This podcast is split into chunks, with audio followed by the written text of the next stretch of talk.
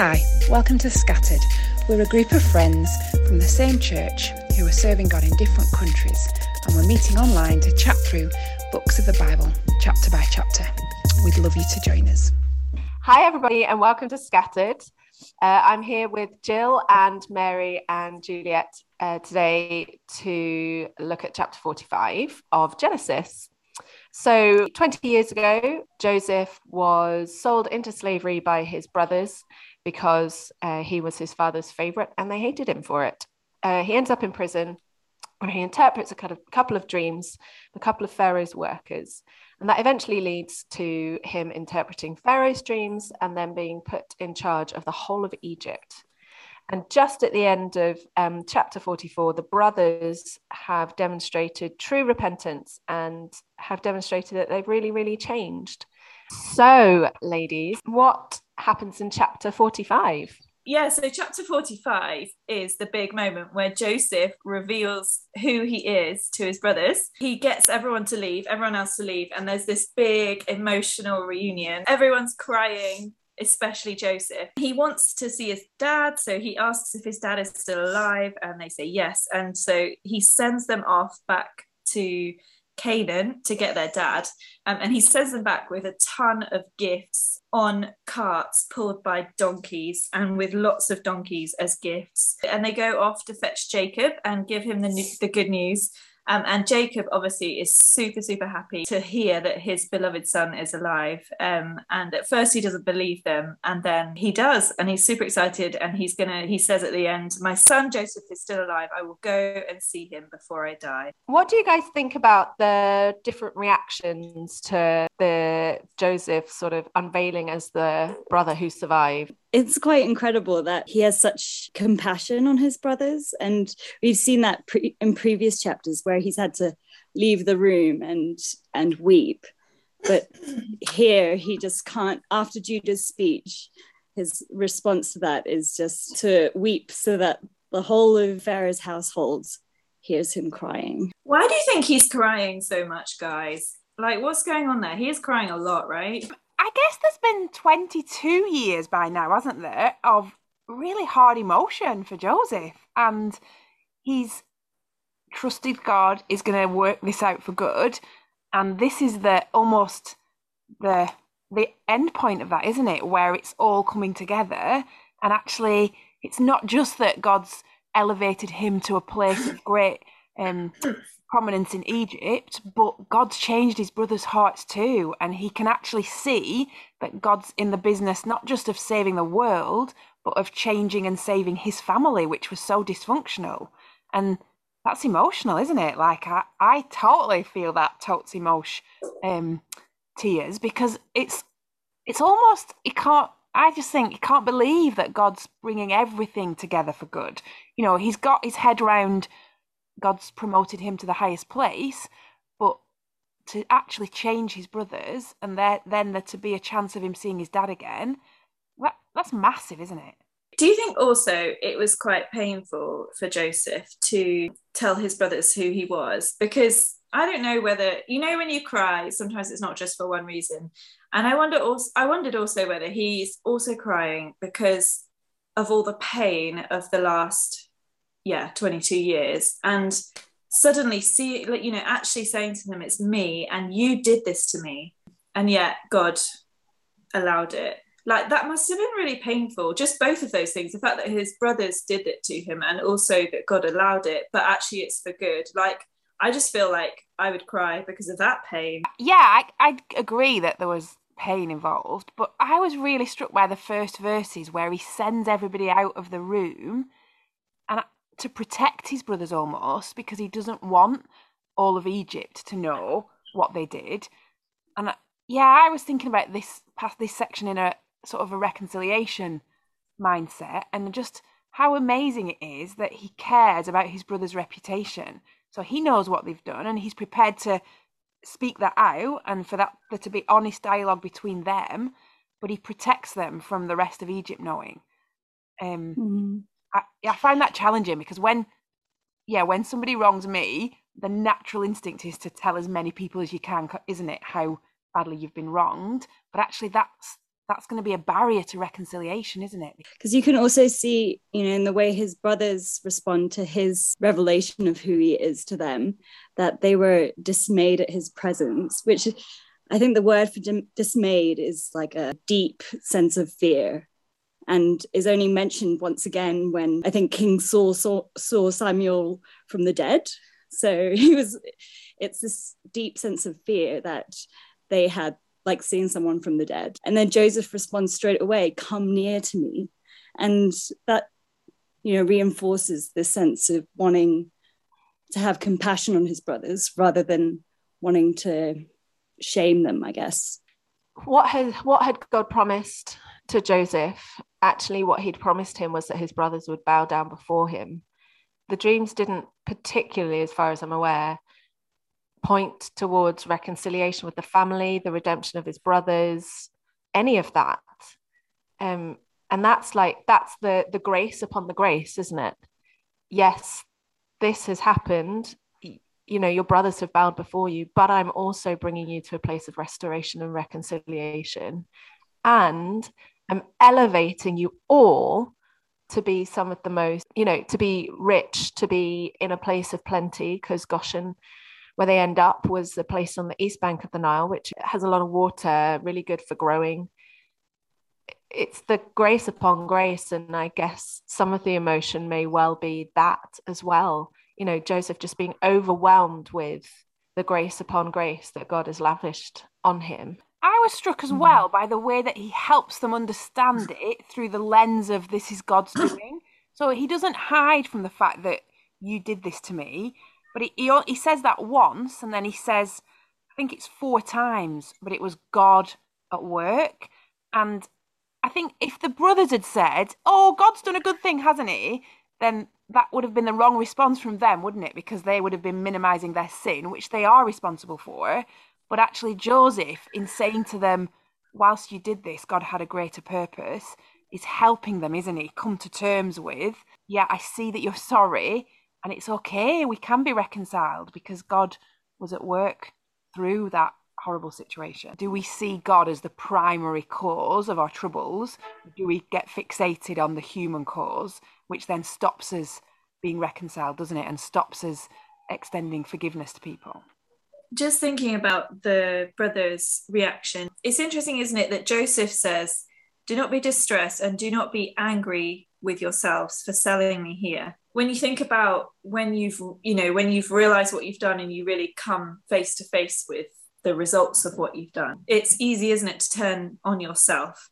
And you know you see it in your children don't you? You know i hate myself i hate myself. I guess there's a sense isn't there when we realize our sin that we should hate the sin and be ashamed but also actually i think the flip side of it that Joseph wants them to do is to see God and to see his provision and forgiveness and love for them like through Joseph in this situation. Like it's so easy isn't it to to be like oh I hate myself when you do something wrong. But actually the seriousness of sin is like met by the grace and uh, ability to save us of God. Um, and it's holding those two in contention isn't it yeah and not fearing the grace. I thought the brothers reaction was really interesting here you know that joseph who presumably his name had never been mentioned by the brothers to this egyptian official says i am joseph. And not only that he says it in hebrew a language that they didn't know that he knew. He's like i am joseph. He's saying it in their language. You know when you think about it joseph identifying himself shows the brothers you didn't kill me. You look at where i am. The brothers shrink from you know when you think about it it's a it's a kindness isn't it? Like it's it's okay. I'm joseph. I'm alive. Look at where i am. Look at what god did despite what you tried to do to me. Yeah sometimes i feel like yeah like you said mary you know you can hold yourself back from the the grace that you're being met with or the but it's the it's the not being willing to completely in, embrace and enjoy and rest in that grace that has been shown to you in that sin because oh i i'm too bad. That you know that grace isn't enough. I think that that temp that temptation is there. I guess during joseph's time they had no um, payment for their sin. So, in a way, like justice hadn't been done, which is different to what we have in terms of we know that our sin's price has been paid. And not just our sin, but Judah's sin and the rest of the brothers' sin. Their price, um, the price for their sin was paid by Jesus on the cross. And I guess we can have even more confidence than the brothers have to approach our God and more confidence in our own weakness to know that um, when he says, come to us, we can come to him. Yeah, there's those two kind of things in this passage, aren't there? Like, how do we react when we are forgiven, and how do we react when we are sinned against? Like, you see um, Joseph's, you know, forgiveness and grace, um, which must have been really hard for him. And then the brothers having to receive that must have been hard as well, because, yeah, they must have just not even been hardly able to believe it. I mean, it says they were not able to answer him in verse three. They must have been so um, terrified at this massive revelation. Must have been such a shock. Yeah, and I guess he shows his love for them, doesn't he? Through the tears, through the kissing of them. And I guess we see God's love for us at the cross, don't we? And we've got that's where we've got to look long and hard when we're having those wrestles with our sin and th- those strong voices. I guess we've got to let the the voice of Jesus be louder and stronger, don't we, into those hard spaces. Mm. I'm thinking about reactions of people in this passage. Isn't it amazing, like Pharaoh's reaction in verse 16? Um, Pharaoh and all his officials were pleased. I think that really speaks of how good his relationship with Joseph was and how much he trusted and liked Joseph to the extent that he sends a load of stuff with the brothers back. Like it's Pharaoh who suggests, you know, load your animals and return to the land of Canaan, take all this stuff with them and with with you. I'll give you the best of the land of Egypt and you can enjoy the fat of the land. Like that's Pharaoh speaking, you know, the the king of Egypt, but one the mo- probably one of the most powerful men in the world at that point. The "do not quarrel on the way" comment is interesting, isn't it? You know, I've given all this stuff to Benjamin, and we've reached this really amazing place. Now, don't screw it up. yeah, yeah, he knows them, doesn't he? He's like, "Now, don't forget. Come on, now, boys." Yeah, because you can imagine, can't you, all the way back to Canaan, they'd be like, "Well, you know, I wasn't so responsible," because they've got to go and have to tell their dad now, right?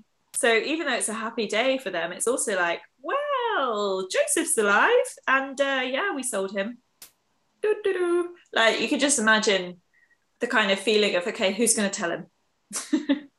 you tell him. It, it really struck me, doesn't it? Like restoration's hard, isn't it? Like that, you know, like there's a lot of joy here, but they've still got a really hard thing to do to go back and tell their dad. Like there is sin does have consequences, doesn't it? And so it's not like if there's going to be restoration, there can just be a forget about it. They've got to have that really hard chat with their dad. Mm. And how does how does Jacob react? What's his reaction to the brothers coming back and telling him that Joseph is alive? Yeah, it's interesting, isn't it, in verse 26 that um, it says his heart became numb because he didn't believe them. And so initially there was this sort of, he couldn't feel anything because he just couldn't believe it. But then it says, doesn't it? Once they told him all the words of Joseph, so mm. they, they, need to recount to him the entire story of what's happened, what's happened to Joseph in these this time, what they did, all those things. And once they recount to him the whole story, and then it says, and when he saw the, he wagons, saw the wagons Joseph had sent, those were the two things that helped him, weren't they? Yeah. I, I was struck by that, that often when we're telling people the good news, um, it takes a long time, doesn't it? You've got to be able to take time with people, not just to give them the bullet points of Jesus died and rose again for your sin, but actually explaining to people the whole story takes time for them to be able to believe and to move mm. from doubt to faith is a journey for people, isn't it? I think it was the donkeys that swung it 10 male donkeys and 10 female donkeys. A very important theme of the book of Genesis donkeys. So, ladies, next time we need to convince Mary of something, we need to get hold of some donkeys. I do actually have a really soft spot for donkeys. But never give her a cloak. not a cloak. Joseph sent the wagons, didn't he, as the means to get Jacob back to him. And yeah, like Juliet said, often we're the means, aren't we, in people's lives to help bring them to Jesus. So, um, yeah, I guess once he saw, oh, he sent all this provision to enable me to get to him, because he's an old man, isn't he? He can't get there himself. He's not able to make the journey to Egypt, even on a donkey, Mary. I think it takes a posh Egyptian wagon for him to have the confidence that, oh, okay, I can go. And um, Joseph has made that possible for him, hasn't he?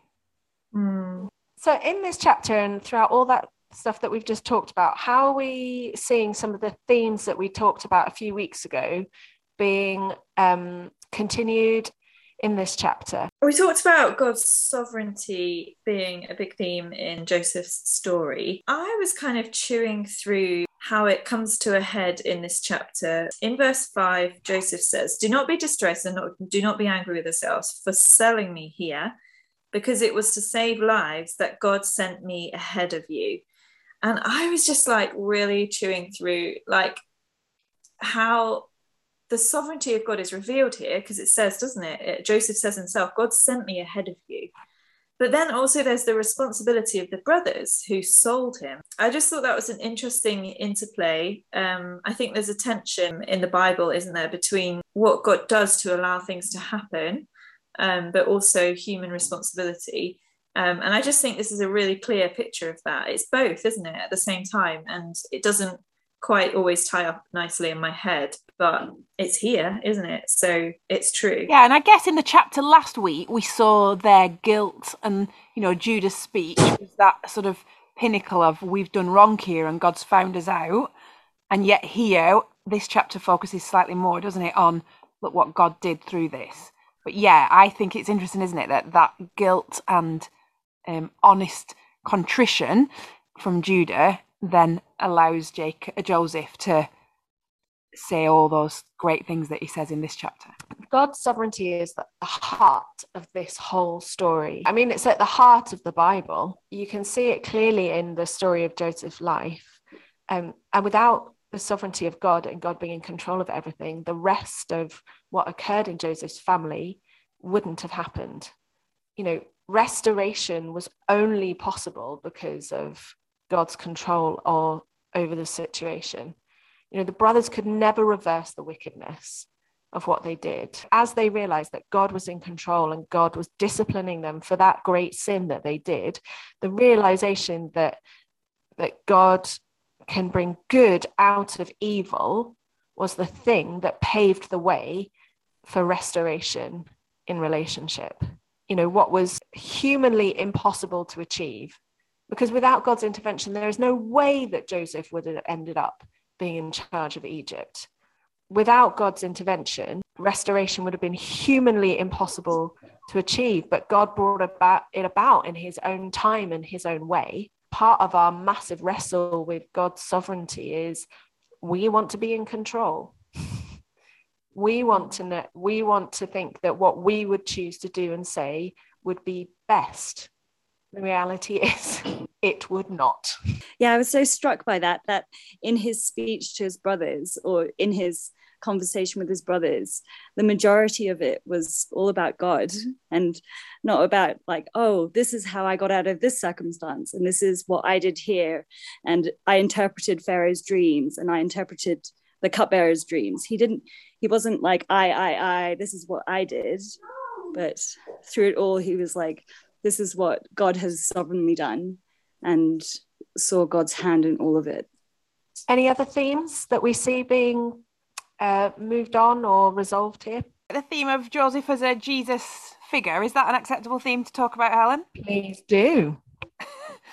so, um, when I was reading up on this, I, f- I thought um, I went to John 17, verse 24, and um, I just thought it's such a beautiful summary of um, Joseph's desire in this chapter, where Jesus is praying and says, Father, I want those that you have given me to be with me where I am and to see my glory, the glory that you have given me from because you love me before the creation of the world.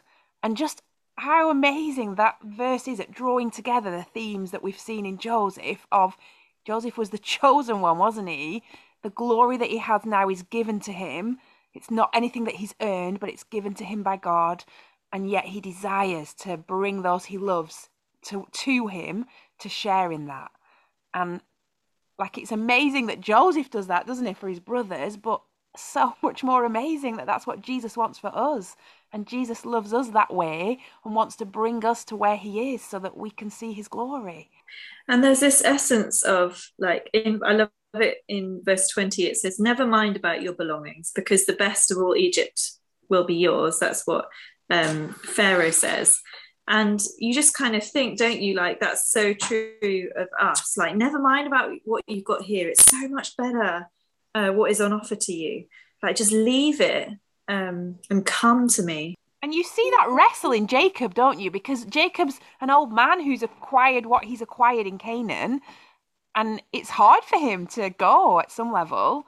But yeah, um, what is waiting for us is so much better, isn't it? And it's interesting. I, I read about the land of Goshen and how it was a piece of land that was surrounded by famine, and how at the end of Genesis, you we have Goshen, and at the start of Genesis, we have the Garden of Eden, which is a land that is beautifully cultivated amongst uncultivated land, and how it's almost like obviously Goshen wasn't the end point. He pointed to the promised land um, after Goshen.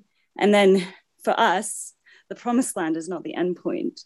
He points to heaven as the new heavens and the new earth. And I think it's beautiful how we've talked about so many themes of reconciliation, of um, grace, and like God's grace to us is so lavish that He gives us the best of what we don't even deserve. But that's a really beautiful mm. picture that you were describing, Julia, isn't it? Of the, the journey of faith is not to be settled where we are, but to keep our eyes fixed on what God's um, promising in the future. And it's hard, isn't it? Like you ladies are are living that in a different way to me because you're you're in a different place than than would be home. But um, yeah, I just think that's the call, isn't it, for all Christians to have not let our hearts settle where we are, but keep them filled with the, the glory that's to come. I think that we can keep our eyes fixed on those promises that God has given to us and look to the future that is promised to us. Um, even in this chapter, throughout the whole Bible, we can see that there is promise after promise after promise that is fulfilled. Back in earlier, back in Genesis, Abram is given the um, the covenant by God, and in verse in chapter 15 verses 13 to 16 god says to abraham know for certain that your offspring will be sojourners in a land that is not theirs and will be servants there and they will be afflicted for 400 years and this story of joseph is is a continuation of that promise and we can see yes that promise is coming true but then also we know, don't we? Verse 14 of uh, chapter 15 in Genesis says, But I will bring judgment on the nation and that they serve, and afterwards they shall come out with great possessions. There's just one example of how God always keeps his promises. God has promised to the people of God that they will be regenerated and restored. He he does that over and over again. There's you know every time that the people of God are attacked, um, be that physically, spiritually, in any way, there is always a remnant that survives. Um, Noah survived, Lot survived. The remnant is a reminder to the people of God that God will never abandon his people. His people will always be regenerated and restored. We've seen him keep that promise over and over and over again. And so we can look to the promises that are given to us knowing that God will fulfill that promise. We will be in that land of plenty and lushness, of goodness, and of never ending joy, because all of God's promises to us are fulfilled in Jesus Christ. And therefore, when it's hard to forgive because we want to either brush something under the carpet or take revenge or be angry, um, we can draw strength, can't we, from that those promises. And like when we're in the middle of suffering and we can't see a way out we can draw strength from those promises. Like it's it's now isn't it? We have this hope this other place that we're looking forward to this place of abundance. Um and we can yeah these promises aren't just kind of vague things are they? Kind of wishy-washy in our head. They're like real solid things for us to hope on. Yeah. Yeah. Thanks guys. Uh, that's all for this week. Uh, we will see you again for chapter 46 next week. Bye. Bye. Bye.